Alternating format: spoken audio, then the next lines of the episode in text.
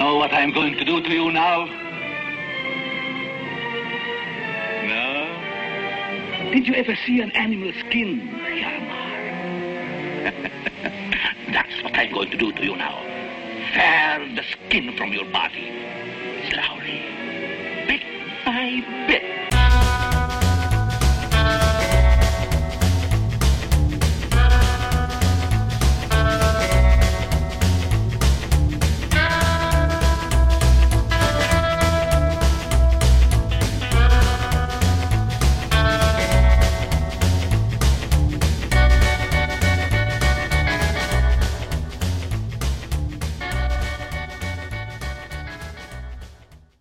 Listeners of the Monster Island Resort, and welcome to another episode of the Monster Island Resort podcast, your online radio show that goes bump in the night.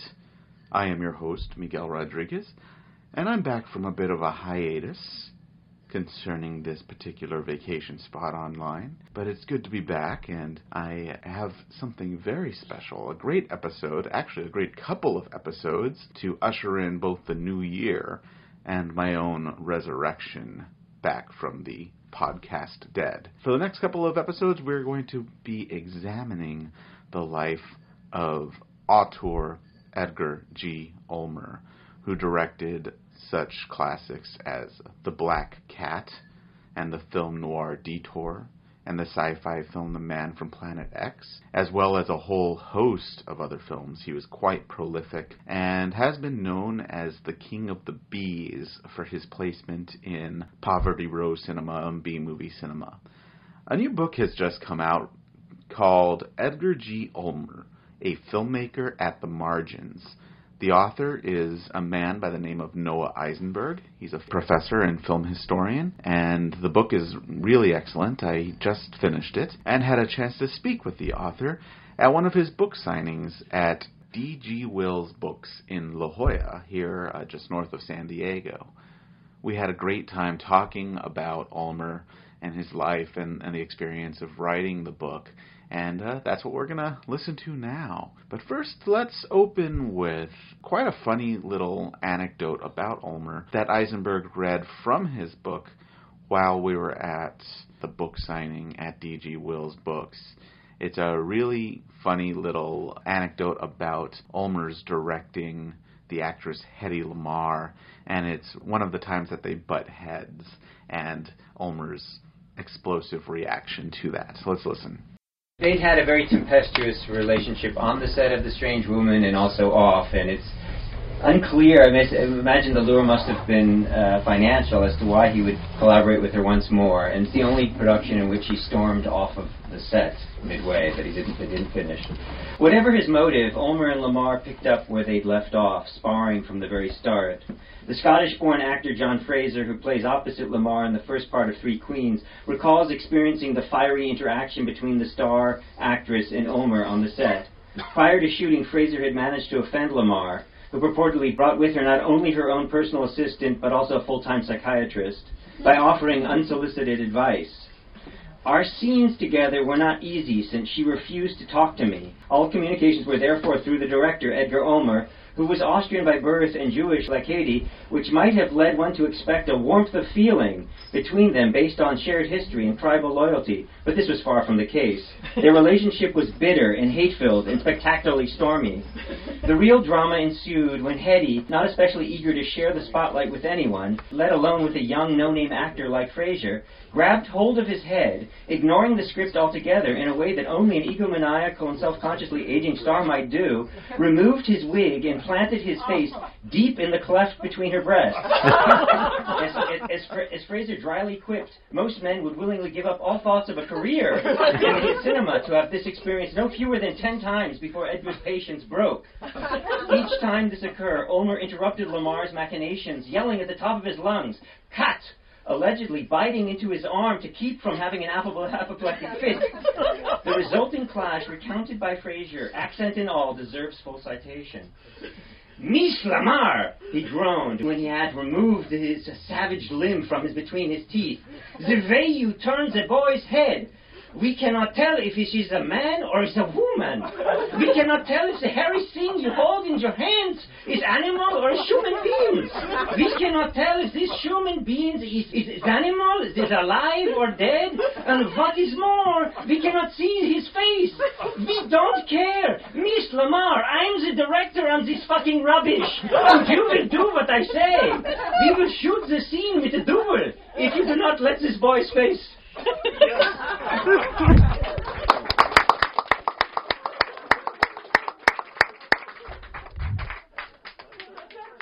We do a borscht routine later.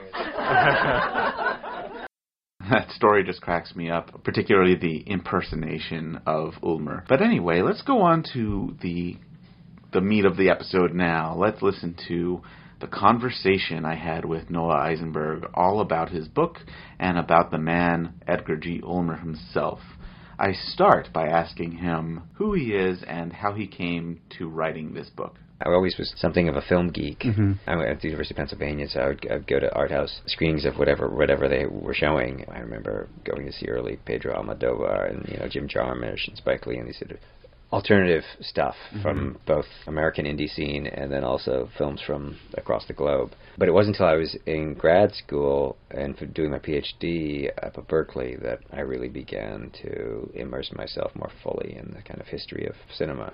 There I studied with a man named Anton Kaes, who goes by Tony Kaes, who was not only a professor in the department in which I completed my PhD, which was German studies, but he also he ran the the undergraduate film studies program. Uh, I TA'd for him in his course on Weimar cinema, and he also would teach film noir, and that was really my initial exposure to film noir. And I think that's the first time actually that I saw Detour. I saw it, I think, at, at, at PFA, the Pacific Film Archive, and I think it was like a really grainy 60 millimeter copy that they had, and I was just sort of blown away by it. That's also around the time, though, that in terms of the kind of two most well-known films by Edgar G. Ulmer, I think that that uh, Detour and The Black Cat, Mhm. and it was also around the time that I started watching The Black Cat and watching and rewatching and getting kind of uh, perverse pleasure from it, as the film seems to. That's the kind of response that the film seems to elicit in in, in its audience. Certainly. Um, It- and for the time, it's it, every line is Yeah. much more intense than some of its contemporary. Yeah, for films. sure. And it is kind of deliciously sly and subversive. Not only in the script by Peter Ruric, he, you know, he wrote a lot of pulps Mhm. and contributed to Black Mask, but also in the class, the use of the classical score and, Mhm. and just how completely innovative and radical that was. And then the visuals, of course. That's definitely a film that stuck with me. And it was only later when I was teaching, after Berkeley teaching at, at Wesleyan, when I started to teach some of the, f- of the films by Ulmer that I decided I need to really get to know more about this crazy director who seemed to lie at any, any chance he got. or, or at least embellish, if not lie outright. I've, I've, I've kind of learned to, to appreciate a, a much more have a much more capacious uh, understanding of truth and lies than I think I did before. The book follows a structure where it begins quite biographical, Mhm. look at Ulmer's life, and it goes on to an examination of his filmography. Yeah, But the biographical part is colored by this idea that a lot of it may be filled and riddled with untruths. yeah, And, half truths or, yeah. or half truths. And there's this question that I kept asking myself as I read your book: How much does it matter in this Right. as uh, in this time that we are now? Yeah, in the end, I think it really does, and especially your episode with the, the point at which you land, the last, the last, at the time in which we are now, that point, absolutely. I think it really. I mean, I I don't know whether you've had the chance to see Sarah Polley's last film, Stories We Tell. I haven't, but I've heard nothing but wonderful yeah, things about it. it's a very powerful film, especially in the bearing that it has on a figure like Ulmer Right. too. And if I mean you'll get a chance to see it at some point, but one of the things that she shows in that film, and it's kind of like playing the game of telephone, or Ariane Ulmer Cipes, mm-hmm. we did a little seminar in conjunction with the two weekends of screenings at the Film Society of Lincoln Center over the mm-hmm. past two weekends, and we were meeting with the students, and she talks about it as a kind of Rashomon effect. You know that, that you know you have these four different stories or four different versions of the same story, and you're left in the end, in the case of Kurosawa's film or in the case of Sarah Polley's film, to ask what is really the truth, or is, and even more so, you ask the left, is there a real truth? You know, mm-hmm. and the writing of history from the very beginning has always been a you know a, matter of telling exactly yeah. of various so-called facts, Mhm. and then storytelling. I mean, historiography is all about storytelling. Yeah. And so, when writing this biography, one of the things that I and this is this is a term that I don't use that frequently, and I'm not even sure I totally grasp what its full meaning is. But I and the term is is creative nonfiction, because when when thinking about the project and writing it, there is a certain aspect. I, there was a certain like poetic license that I allowed myself to have, especially when it morphed from being, you know, over a decade ago when I first began it and was going to just do a very mm-hmm. straight scholarly study of mm-hmm. the cinema of Edgar G. Ulmer, and it morphed into this full-scale critical biography.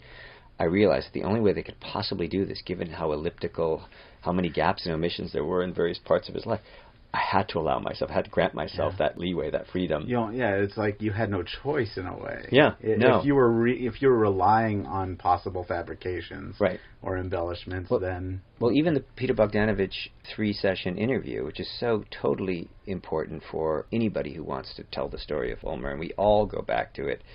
It was done in 1970, just two years before Ulmer passed away. He'd Mhm. already suffered from a number of strokes. He was extremely worried that he was going to be forgotten forever. yeah, And it's a pretty puffy interview, and he says all sorts of things. Some of them are, in fact, definitely verifiably true, Mhm. and there are other things that are just, you know, you're, you're, you're wondering. And I've listened to the audio cassettes too, and you can even tell listening to the tone of his voice when you hear these tapes that you know I'm not even sure he believes what he said. does Yeah, he yeah, believe yeah, it? right, right, right. Yeah. And I think that he wanted so badly at that stage, especially when he knew that there was, it wasn't going to be possible to make any more movies Mhm.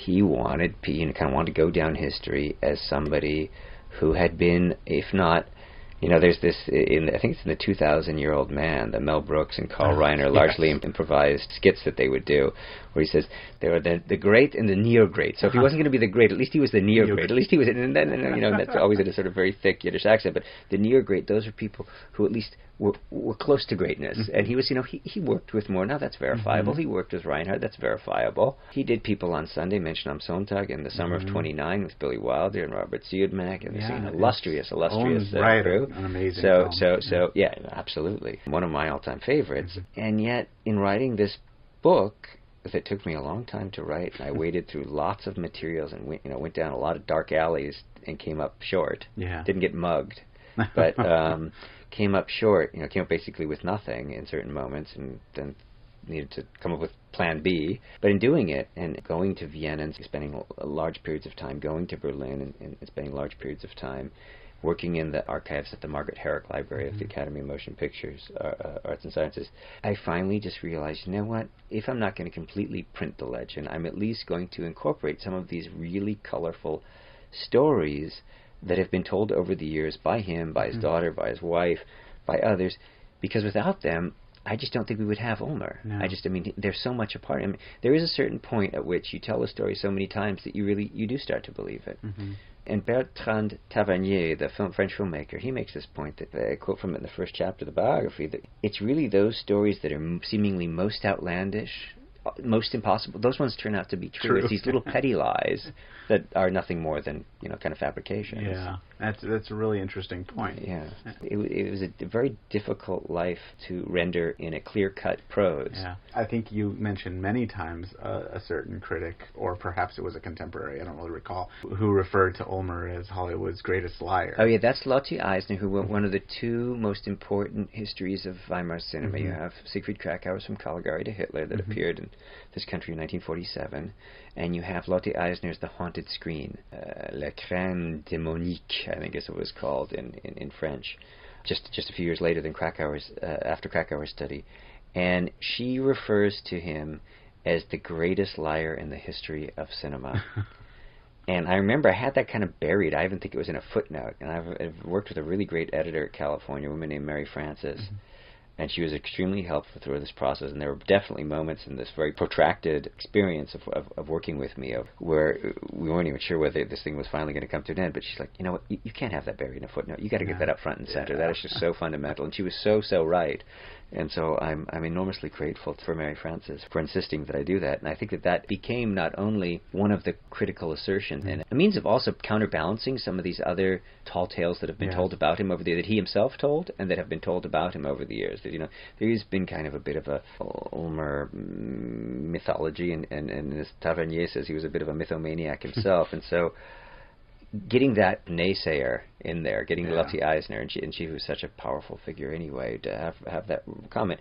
And look, I'm not sure whether he actually was one of the greatest Eisner. I think a lot of filmmakers, especially as they're beginning to shape their careers after leaving Mhm. somewhere else, so these emigre filmmakers especially, Oh, yeah.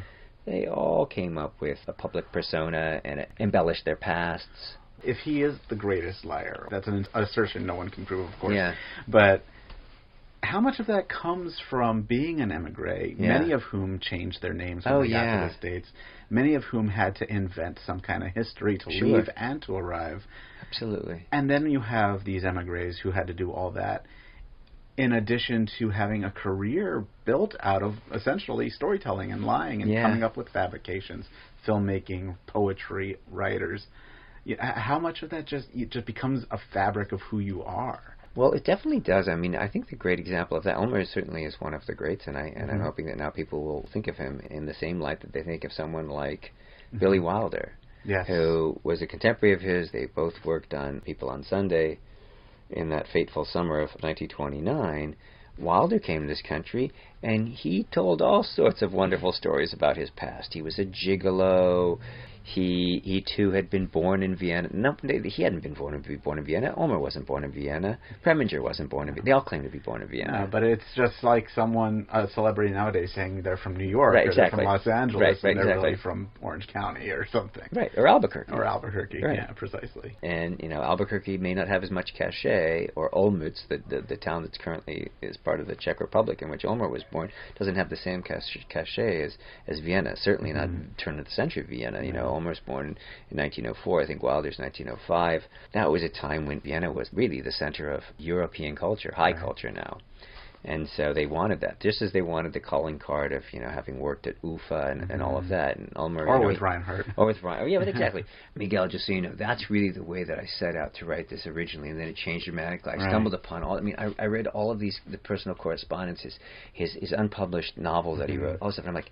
I can't leave that stuff out. That's ah. Wow. got to be just as that, that the, the assertion that you have by Lotte Eisner, greatest lie in the history of cinema, needs to be somewhere front and center. I figured Yeah. all these personal writings had to be there too, so it changed. What did you find more fulfilling then, right? Writing about what you originally intended, an examination of the filmography, Yeah. or putting on paper what you, you That- could get of his life yeah, story? To answer that question, there were times when I there was intense self doubt, and I Mhm. wasn't sure whether I was going to finish the damn thing. And I, you know, I'd gone down all of these various cul-de-sacs, these dark alleys, these detours, if you like, and and came up short. And I'm like, am I going to be able to tell the whole story? It's been enormously gratifying, though, and I'll tell you why. One of the re- re- ways in which it's been most gratifying is that by writing a book like this, actually, I can reach people who aren't just academics. And I was going to Mhm. write a book that was really for a bunch of eggheads. It was really just for film scholars. And I wrote in t- 2004, so it took me 10 years from the first published piece, which was in Cinema Journal, which is the Mhm. flagship journal of the Society for Cinema and now Media, Cinema and Media Studies. And that was a piece that I really enjoyed writing. It allowed me the chance to sort of test out my ideas on Ulmer. It was called Perennial Detour, The Cinema of Edgar G. Ulmer and the Experience of Exile Mhm. and it gave me a chance to kind of also apply some pressure to this notion of exile and explore the ways in which it figures in his larger cultural orbit and as well as in his films. So that was all good, and that helped me. But I wrote it, you know, I began by by quoting from Edward Said's Reflections on Exile, Theodor Adorno's writings from Minima Moralia. You know, it became it was very much an academic and kind of theoretical, scholarly exercise. And not to say at all that it was devoid of pleasure. I, There was Mhm. real pleasure, and I'm, I've never been scared to show that pleasure in the way that I write. Right.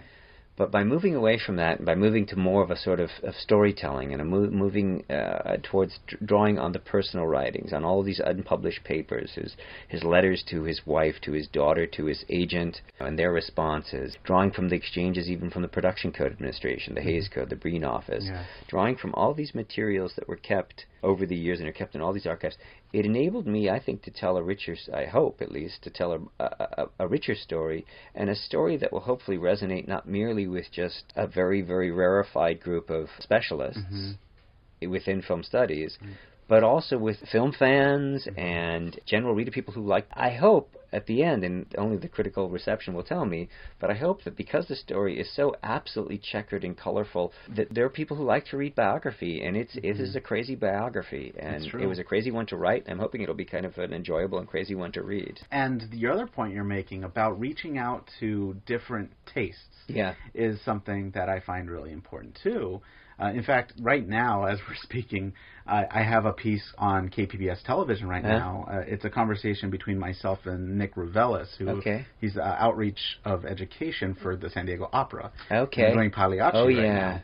We're on PBS talking about the elements of horror that can be found in 19th century Yeah. opera. And, and that's just something that A, opera people don't think about, Right. and B, people who would be drawn to the horror genre don't think about. Right.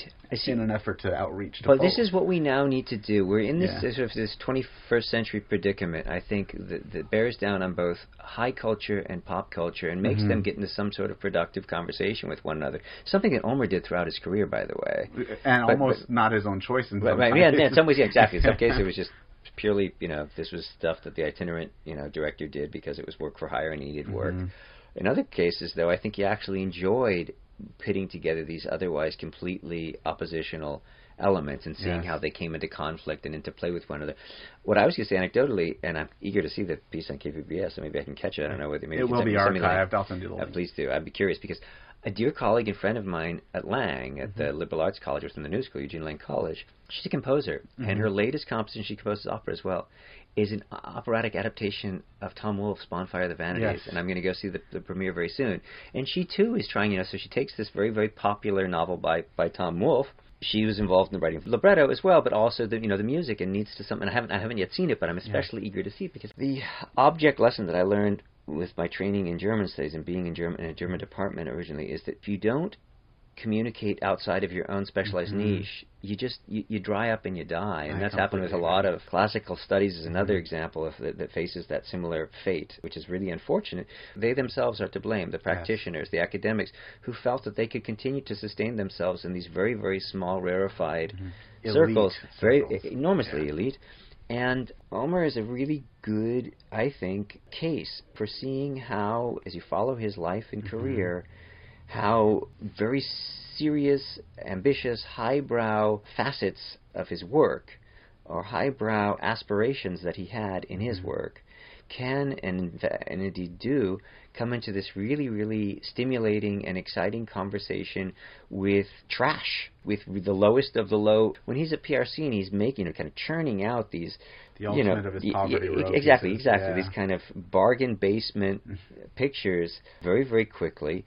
A lot of them thematically as well. Do you know if you think of a movie? I don't know if you had a chance to see it. It's not easy to see because they're not on DVD. But Jive Junction, which I tells the story, no. it's Dick, Dickie Moore. I've been going through and trying to yeah, watch his entire Right, now, I've, I've been seeing, I've seen you putting stuff up on there, doing a link and getting a kind of a playlist on YouTube as well. can. right now, but in, in, in Jive Junction, which is one of his PRC pictures, Mhm. it tells the story of this young piano prodigy. As he tells, Mhm. this is something that comes up over and over again. in his- in Right, his you'll films. see that, You know, you see in Detour, Detour, exactly, yeah. Detour, Carnegie Hall, Jive Mhm. Junction, Jive Junction.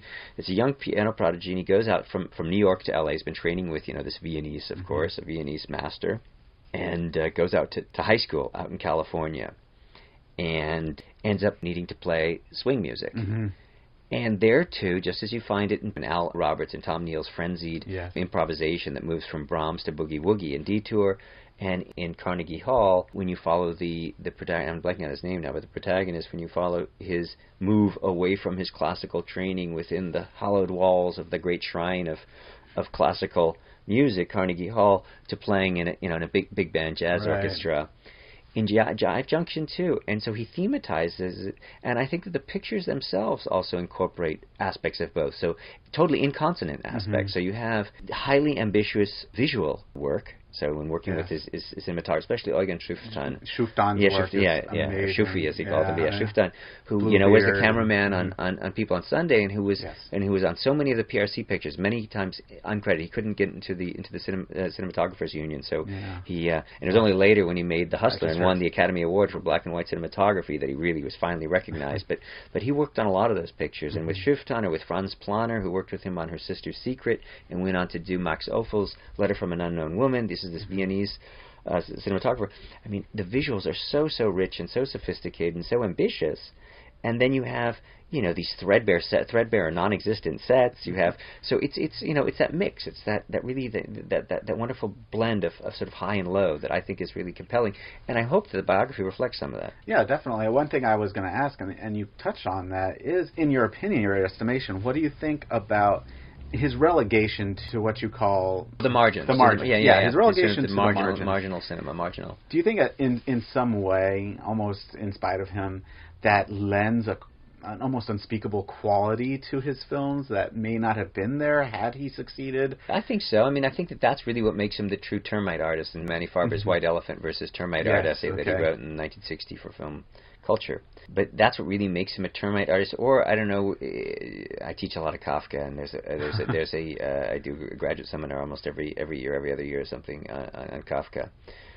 Uh, one of my great loves as well. And and there's a uh, was a, a, a little book that Gilles Deleuze and Felix Guattari published called Kafka Toward a Minor Literature, and the title essay of that, Toward a Minor Literature, develops this notion of a minor literature. Mhm. And I think you can think of Ulmer's films as a minor cinema, a cinema that is on the fringes, on the margins, just as Kafka writing in German as a, a son of Prague and, and Mhm. sort of being a minority writing. And I think that this is there, there's something analogous to the quality of, of Ulmer's cinema and the fact that he did not work for a studio, which is not to say, by the way, and there are several instances in the book where I try to make this as clear as possible. It's not to say that Ulmer never wanted to work for the Yes. studios, because there are indeed explicit, really, really undeniable, unambiguous moments where he says, "I'm going to be big studio. You know, I'm going to be the big man on this on the on the Paramount lot. I'm going to make a, an American remake of Blue Angel with Veronica Yes. Lake. I'm going to do Beggars on Hook." and then later in, in 1949, after he does Pirates of Capri, where there are all these representatives from the big studios who are looking at the rushes or an early cut of Pirates of Capri. Wow, the, this is the best thing I've ever seen. MGM, mm-hmm. Paramount, Warner's, they're all going to come after him. And of course they don't. But the point is, not so much to imagine what he would have done had he been a studio man, because he never was, and he never was cut out for it. He didn't get along well with producers in most instances. It was really rare. Leon Fromkess and him at PRC, they got along quite well, at least for a time, until Frumkes basically sold him out on Strange Woman. That was the breaking point for PRC, because he otherwise had all that freedom. He really felt sort of big man on a small lot, mm-hmm. and, you know, was pretty much able to choose what he wanted to do. He wrote, he directed, he produced, he did set design, he did all sorts of stuff, and I think it was a really great period in his life, in his own telling and in Shirley's telling. But being sold out on Strange Woman, we mm-hmm. realized that PRC was making a huge penny on this, and he was getting chump change. Yeah. That pretty much broke it. the blurring of the lines of genres at the time Yeah, of Weimar right, cinema. right. I really liked that. Particularly, it, it dovetails actually with what we're talking about now. I Yeah. think when you have someone like Ulmer who was able to experiment with various themes Right. of what would be disreputable Right, cinema, right. Then you have this amalgamation where you have these ideas that in another form might seem pretentious or snobbish. Right. They're lent a kind of authenticity. Yes, and a seriousness to them. So Right. if you think, for instance, about the film before he made the Black Cat, the anti-VD picture, Damaged Lives. I don't know if you had a chance to see it. I have. But even that, which would otherwise just be a really kind of routinized instructional film, Mm-hmm. he has uh, several sequences in there that are really, you know, incredibly stylized. And so because it's in his hands, he feels like I've got this training, I have a certain eye, a certain Mm-hmm. vision. And by God, I'm going to include those moments, and they're and they're certainly there. Black Cat's just a year later is obviously much much more extreme. But even in the even in Damaged Lives, I mean, what, for me, what's amazing is Damaged Life, which would just be sort of you know an industrial film basically. Mhm. You know, this is to to instruct the masses of the risks of, of venereal disease, of syphilis. You know, And so the idea could happen to you even if you're rich and white. Right, right, exactly, right, exactly, exactly. But there are a number. I mean, that clinic sequence is is really incredibly stylized. Yeah, painting, almost yeah. like a horror film. Yeah, yeah, yeah. Oh, very much Yeah. so. Very much Yeah, so. Absolutely, so. absolutely. And there's a great moment when in the Black Cat, when you have that subjective cameras, they Mhm. descend when Karloff and Lugosi descend into the gun turrets, Yeah. and there's just this long silent shot, a very, very, very long, long take rather. And and there's that long take that you have also in the clinic that has that Mhm. sort of eerie, ominous feel. Like they're taking you with Yeah, them. e- exactly, Yeah. exactly, and and it definitely has a horror quality to it. And look, I mean, Ulmer certainly knew his horror. He knew the horror films of the Weimar era, and he incorporates those. I mean, he he claimed in that interview with Bogdanovich that if Junior Laemmle, well, Uncle Carl was away, and Junior Laemmle gave me free free hand to, to make a movie in the tradition that we invented with Caligari, Right. that we invented with Caligari. they took credit for that. Yeah, of course. And Uh-huh. so, yeah, I mean, I think that the Black Cat is a great example of blending that high and low. Well, it, you know, it so came a at a time when the horror films were Frankenstein and, Yeah, and exactly. But this was not a supernatural horror to it. No, no, no. Yeah. This is the horror of the First World War. I mean, it's Exactly. really all about the First World War. It's the trauma of the First World War, and think that's, I think, also what, what, what links it up with a lot of the films of the Mhm. 1920s in Germany that were still kind of digesting the horrors of the First World War. His father dies in Austrian, now, biographically speaking. Now, Ulmer's father dies in Austrian uniform, fighting in Italy, and in 1916 he has this, dies of kidney failure. Ulmer has to go identify the body, bring Yeah. back the remains to Vienna as a teenager.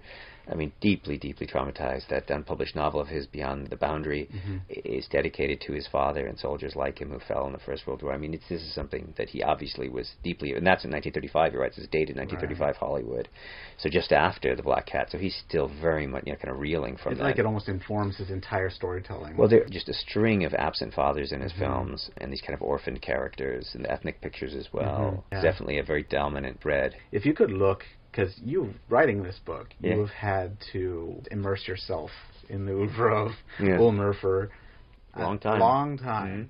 If you had to give me one sentence that what he tries to tell us, because he would sneak in his Yeah. thought. Yeah, it's a very personal cinema. That's absolutely Mhm. right.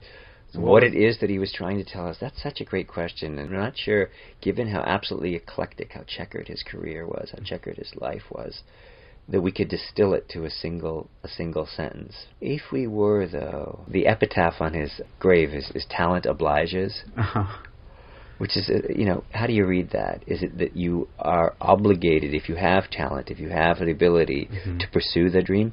That's one way, and I think that's actually probably what, What was meant. meant. Yeah, what was meant by it. I think there is for Ulmer kind of moral or even aesthetic imperative to pursue your vision, Mhm. and I think he pursued that vision throughout. And there were more than a couple of, of, of real unmitigated disasters, failures. But in many instances, even in the lowliest of productions, and where you would least imagine that someone would be able to, Like Detour. to- yeah, like Detour, where, where you would be, to have a very, very strong vision and to be able to produce a film that just stands the test of time and still continues to grip us the way, to captivate us the way that a film like Detour does, to beguile us. Yeah. And this is something that I've been trying to wrestle with myself, not just writing this biography, but in, in writing on film in general. One of the things that, that I find most intriguing about writing on film and thinking about film and watching film is that element of wonder. Mm-hmm. Something I'm not saying the ineffable. It's not you know, but it is something certain, certainly difficult to describe. And Ulmer's films often have that element of wonder. One of my favorite examples of the magic of motion pictures is actually not in an Ulmer picture, but in Bergman's Fanny and Alexander. Yana Alexander is playing with that early projection device, I can't remember what the exact term is for it now, where he's casting shadows on the wall and Mhm. kind of doing sort of a mix of theater and just sort of understanding how to tell stories visually. And that's what Ulmer was constantly working into his pictures: is how can I tell stories visually? And I'm not just saying that he was always so completely contemptuous of the scripts that were delivered to him, but there were certainly moments when he just mm-hmm. really wanted nothing to do with them. You take Carnegie Hall, for example, Right. where he just he wanted to show the power of that hall, and he wanted to show the power, the, the virtuosity of these composers and musicians, and have to tell this cheesy story and, and instead. And so there are certain very extreme moments like that. But even in some of the other ones, we may not have been completely contemptuous of the of the material that he was dealing with, We may have actually shown some sympathy, he mixes that in such a way that also incorporates that element of wonder. Yeah. I think And that for me is- for me. oh, yeah, Blue- um, I hadn't seen I hadn't seen Bluebeard before reading your book, Okay. and now I'm recommending it to Oh, no, everyone. Bluebeard is. I'm going to introduce it up uh, in, in Williamsburg, Brooklyn next month as part of the Nighthawk Cinema.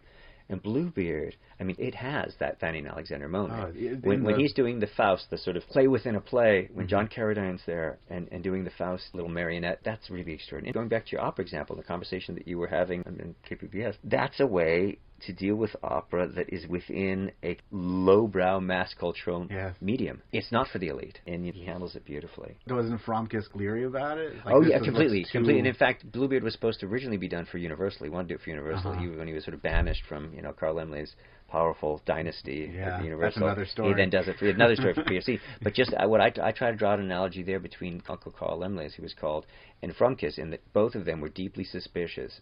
Laemmle concerning the classical score, Mhm. Fromkess concerning the use of Faust material and doing this operatic. uh, Yeah, highfalutin. Yeah, exactly. Yeah.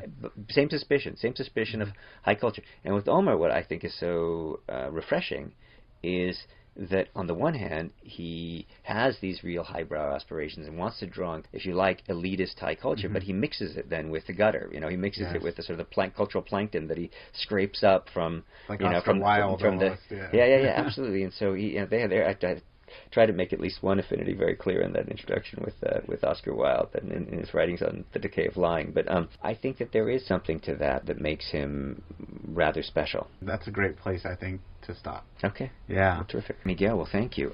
Thank you for listening to my conversation with Noah Isenberg, author of Edgar G. Ulmer, a filmmaker at the margins.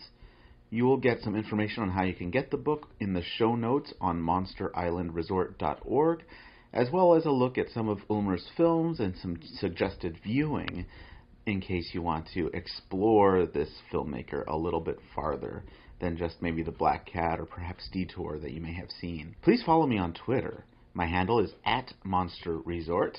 And also, of course, on Facebook. Mostly I'm on my personal page there. On Twitter, we have lots of Twitter conversations. I do believe this episode is going to be of interest to my friends at the Drive In Mob, and uh, perhaps even more so to my friends at the TCM Party.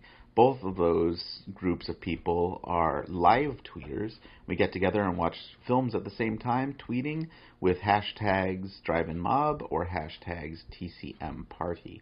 Uh, TCM Party is, of course, films on Turner Classic Movies, and Drive In Mob is every Thursday doing a different film. Unfortunately, I haven't been able to take part as much lately. I've been extraordinarily busy with, gosh, so many film screenings every month. And uh, that's actually what's cut into my podcasting time, but I'm glad to be back. And look online for part two of my look at Edgar G. Ulmer, where I am having a great conversation with none other than Ulmer's daughter, Ariane Ulmer Cipes, who has been in some of his films, who heads the Edgar G. Ulmer Preservation Corporation, which preserves his films in their original negatives, and uh, does distribution, does a whole lot of stuff. And, and we have an amazing conversation. So definitely check out the next episode of Monster Island Resort. Until then, stay scared.